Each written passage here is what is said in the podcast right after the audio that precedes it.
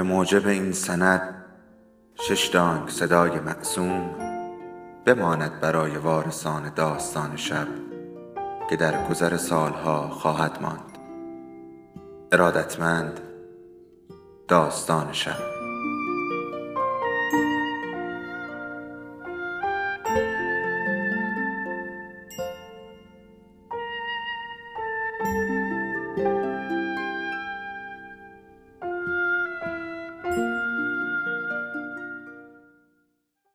بود یکی نبود.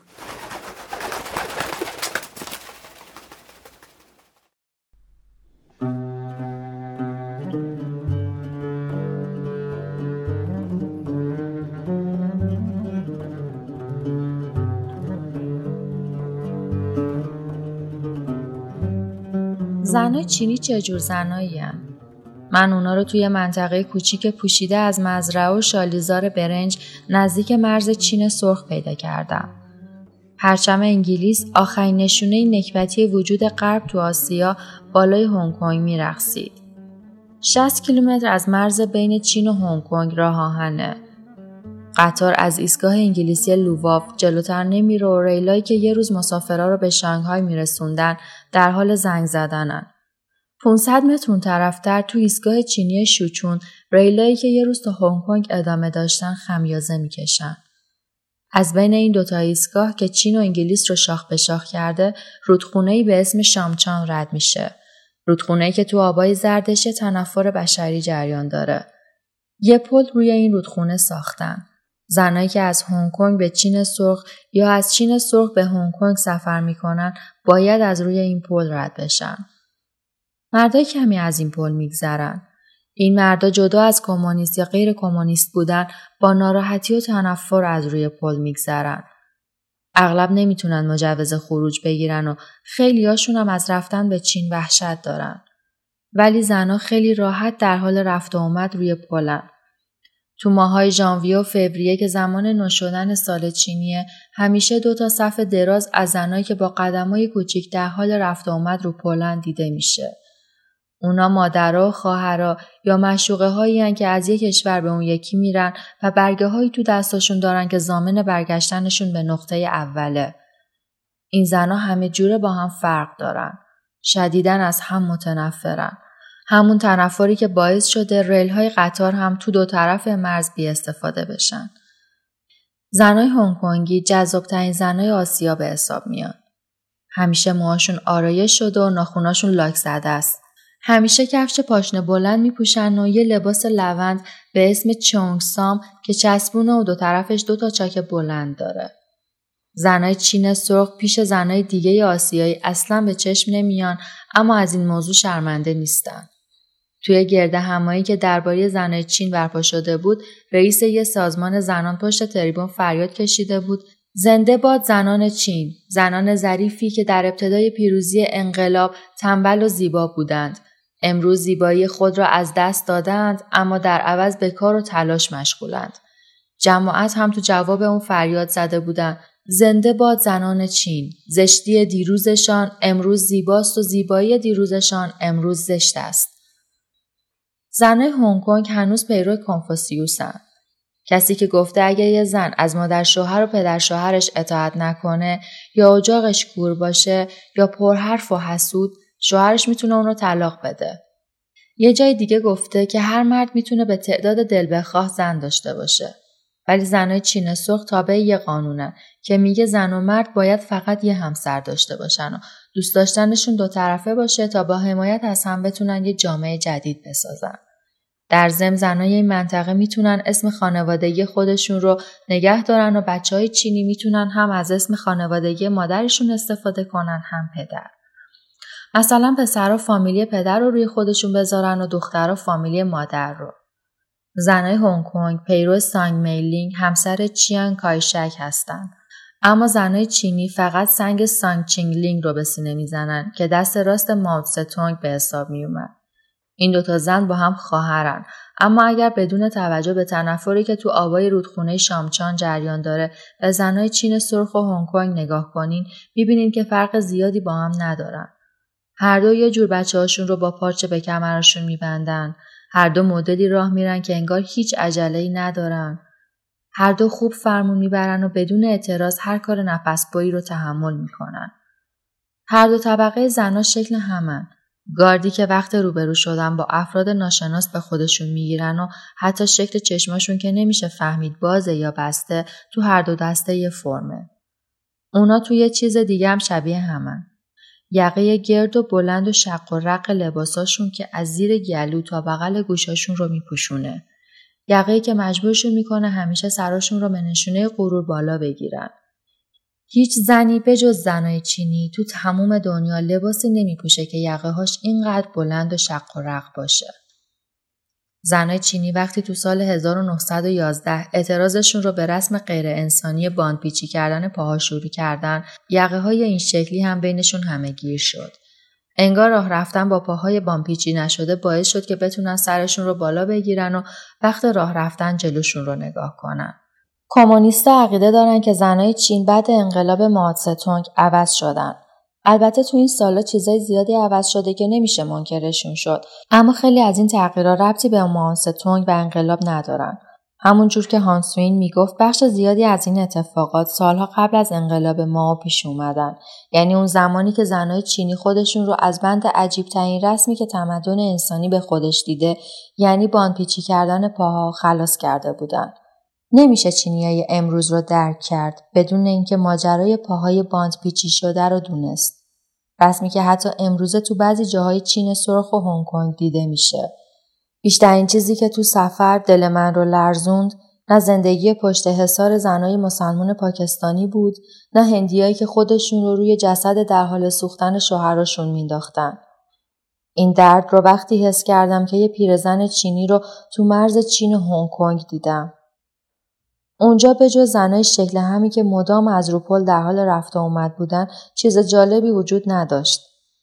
تصمیم گرفتم سوار قطار بشم و برگردم هنگ کنگ.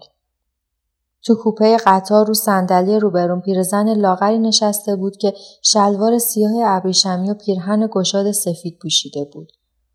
صورتش مثل زرورقی که باهاش بسته ای رو کادو کرده و بعد بازش کرده باشن پر چین و چروک بود. تو چند دقیقه اول چون نشسته بود و شلوارش پاهاش رو پوشونده بودن متوجه پاهاش که به شکل غیرقابل باوری کوچیک بودن نشدم. وقتی این رو فهمیدم که از جاش بلند شد تا به طرف دستشویی بره. اون موقع بود که دیدم به جای راه رفتن تقریبا میپره. درست مثل پرنده هایی که واسه دونه خوردن رو بالکن خونه های شما میشینن. با شونه های صاف و پاهای جفت شده به سمت جلو میپرید به نظر میومد فقط وقتی تو دو سه سانتی متر زمینه می‌تونه تعادلش رو حفظ کنه. چون تا پاهاش به زمین می‌رسیدن تنش به جلو و عقب لنگر برمی داشت و برای زمین نخوردن دستش رو به دیواره واگن می‌گرفت. خیلی آروم جلو می‌رفت و بعد چند تا پرش یکم وا میستاد و نفس تازه می‌کرد. تکون خوردن قطار تلاش اون رو سختتر می‌کرد و دم به دم صورتش بیشتر تو هم می‌رفت. ده دقیقه طول کشید تا خودش رو به دستشویی برسونه. ده دقیقه هم برگشتنش طول کشید. وقتی رسید با اخ خودش رو روی صندلی کوپه انداخت. انگار می‌خواست با این کار حالیم کنه که حوصله حرف زدن نداره. می‌دونستم کسایی که از اون ور پل شامچان میان و یه ورقه سفید که مجوز برگشتنشونه تو جیب دارن باید احتیاط کنن و زیاد هم صحبت غریبه ها نشن. پس زحمت اضافه به خودم ندادم و حتی از مترجم نخواستم سر صحبت رو با اون باز کنه. نشستم و خودم رو محو تماشای دخترایی که تو برنجزارا تا زانو تو لجن فرو رفته بودن و کار می‌کردن نشون دادم. اما هر چند وقت یه بار چشمم به پاهای سه گوش زن میافتاد. تو یکی از همین نگاه ها بود که پیرزن دل به دریا زد و رو به مترجم من گفت خانم تا حالا همچین پاهایی ندیدن. درسته؟ بعد از مترجم پرسید من از کجا اومدم و چی کار دارم. اون وقت بود که شروع به حرف زدن کرد و گفت 67 سالشه. اهل کانتون و برای دیدن بچه هاش میره هنگ کنگ. چیزایی که اون زن برام تعریف کرد رو بدون هیچ حذف و اضافه تو این گزارش میارم. زمان ما اندازه پاهای زنها نباید از 9 سانتی متر بیشتر می‌شد. البته پاهای من یکم بزرگترن چون چهل سال دیگه باندپیچیشون نمی‌کنم. وقتی پنج سالم بود با باندای پارچه‌ای که دو متر طول و یک و نیم سانت عرض داشتن پاهامون رو میبستن. برای این از پنج سالگی شروع می‌کردن که تو این سن استخونا نرمن و راحت میشه فرم بهشون داد. تموم انگشتای پا به جز شست رو محکم با باند میپیچیدن و هر روز فشار باند رو بیشتر می‌کردن. تا اونجا که استخونا نشکنن اما انگشتا قشنگ به کف پا بچسبن. تا وقتی استخونا به شکل جدید عادت نمی‌کردن باید تو رخت خواب میموندیم و درد رو تحمل می‌کردیم. یه شب درد پاهام اونقدر زیاد شد که نصف شب تموم باندا رو باز کردم. اما مادرم کتکی به زد که دیگه هیچ وقت به فکر باز کردن باندا نیفتم. مادرم اعتقاد داشت دخترایی که پاهای بزرگتر از نه دارن بیشوهر میمونن. اون می‌گفت فقط دهاتیا کلفتا پاهای گنده دارن. حقیقت همین بود و وقتی یه مرد از طبقه بالا می‌خواست با یه دختر ازدواج کنه اولین سوالی که می‌پرسید این بود که پاهای دختر چند سانته. اگه طول پاهاش از 9 سانتی متر بیشتر بود ازدواج سر نمی‌گرفت. خلاصه من 15 سال تموم شب و روز پاهام رو بستم و اینجوری شد که تمام بدنم به جز پاهام رشد کرد و بزرگ شد. پاهام هر روز کوچیکتر می شدن. مادرم هم همیشه کفشای تنگ برام می‌خرید یا تو کفشام پنبه میذاشت. یه ضرب المثل تو چین هست که میگه یه سطل اشک چشم عوض یه جفت پای بانپیچی شده. من بیشتر از یه سطل اشک ریختم. چون مادرم به جز پاها سینه هام رو هم میبست و اعتقاد داشت بدن زیبا نباید پستی و بلندی داشته باشه. سینه باید صاف باشه و تخته ای. این کارش درد خیلی زیادی داشت.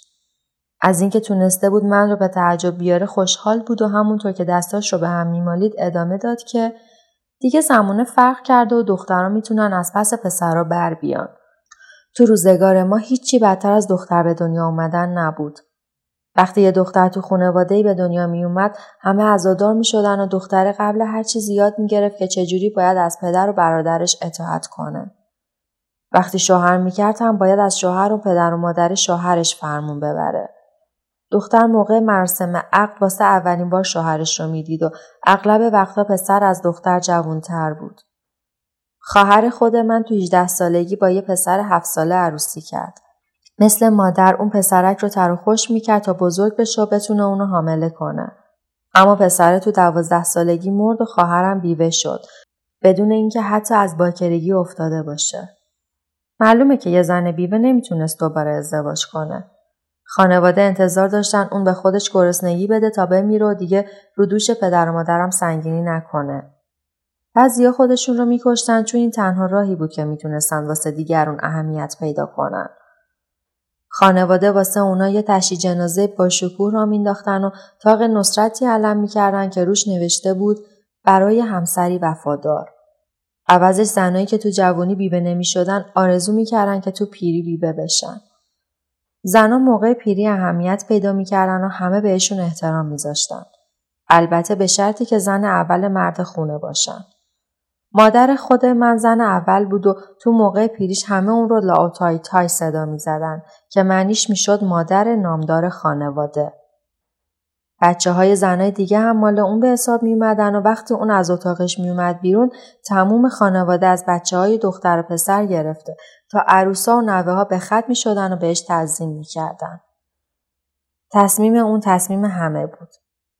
اما امروز دیگه همه چی عوض شده. قطار رسید به ایستگاه کالون و تو چشمای پیرزن چینی نشونه های از احتیاط پیدا شده بود. می‌خواست به من بفهمونه که گپ زدن ما و دوستی کوتاهمون تموم شده.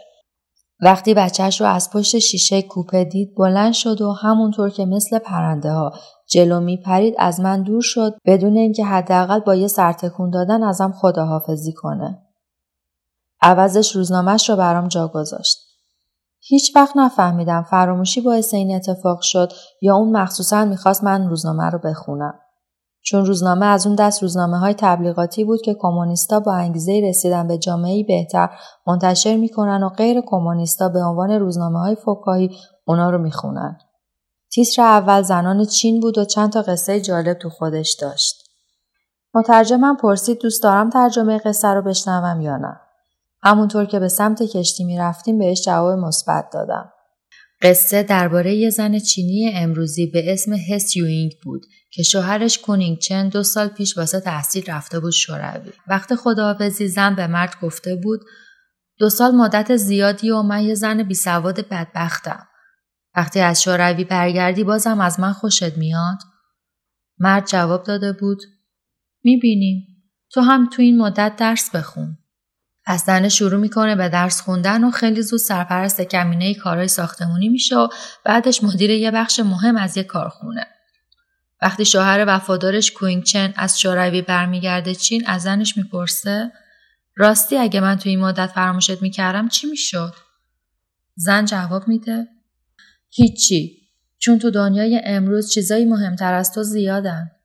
کوینچن میگه بیچاره من حالا این توی که من رو قدیمی می‌دونی و می‌خوای از شرم خلاص بشی. مترجم قصه رو وقتی سوار کشتی بودیم برام ترجمه کرد. اغلب زنای همسفر ما چونگسان پوشیده بودن و لباساشون دوتا چاک بلند مبرب داشت. من به قصه ای که تو روزنامه هسیوینگ بود فکر می‌کردم و به نظرم بعید میومد که این زنها و دخترها همونایی باشن که اون پیرزن چینی با پاهای کوچیک و پرنده شکلش برام تعریف کرده بود. دنیای این زنها هیچ ربطی به دنیای هسیوینگ نداشت و تو اون خبری از سطلای پر اشک نبود.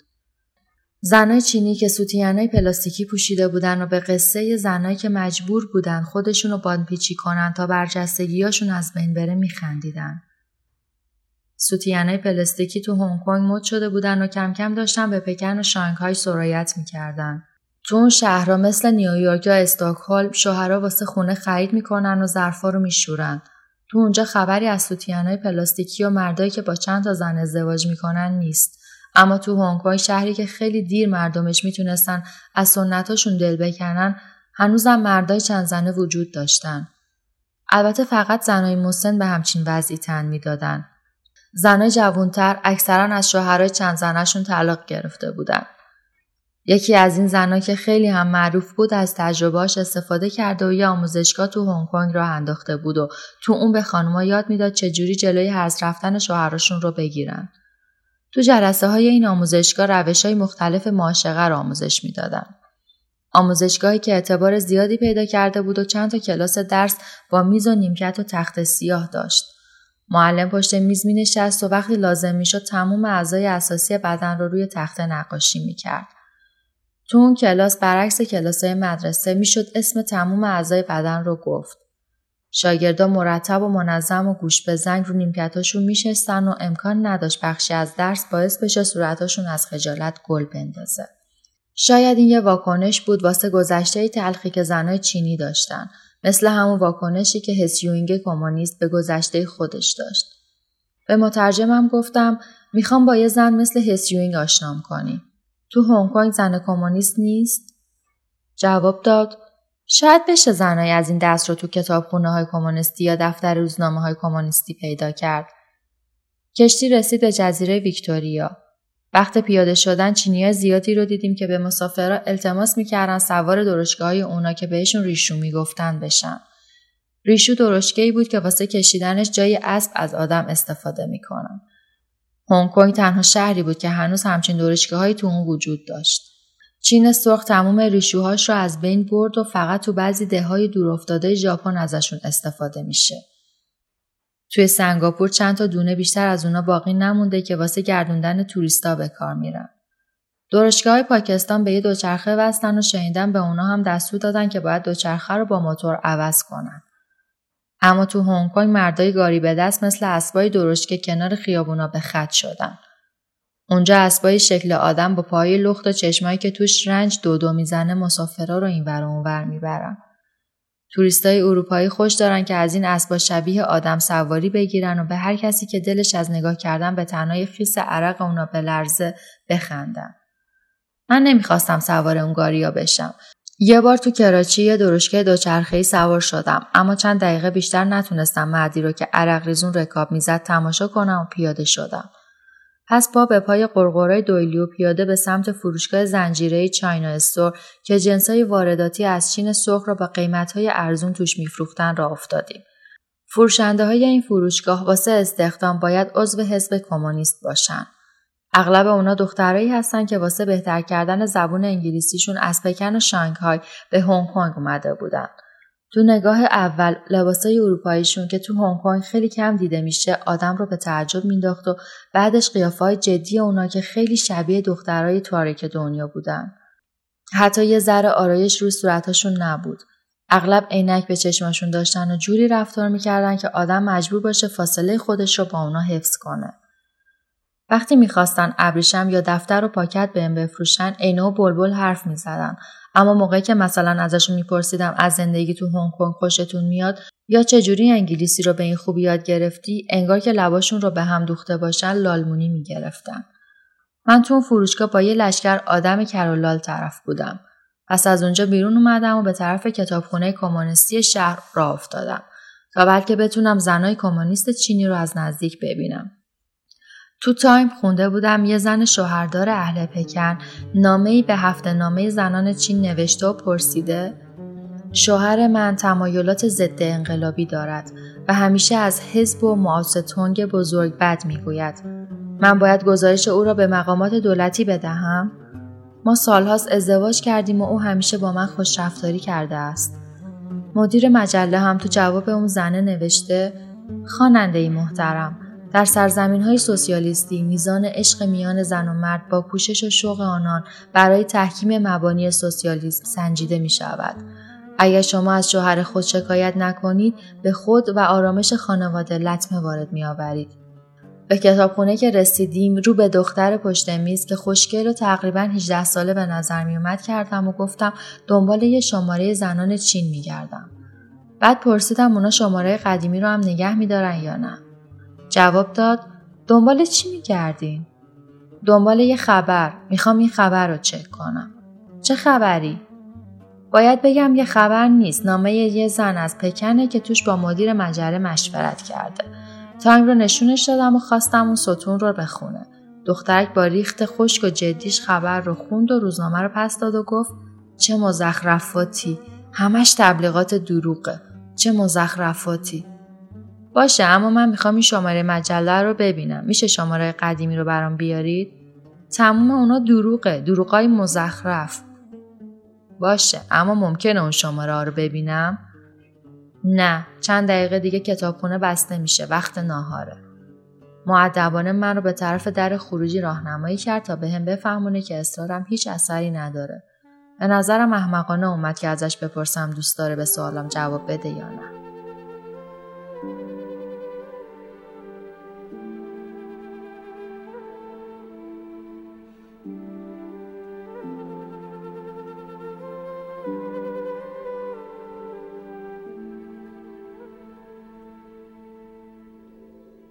داستان شب بهانه است. برای با هم بودن دور هم نشستن شنیده شدن.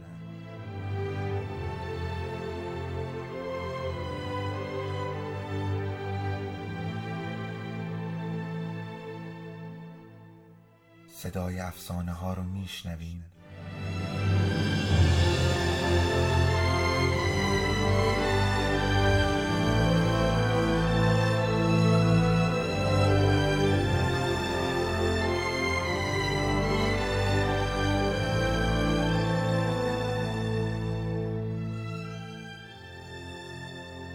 شبتون بخیر.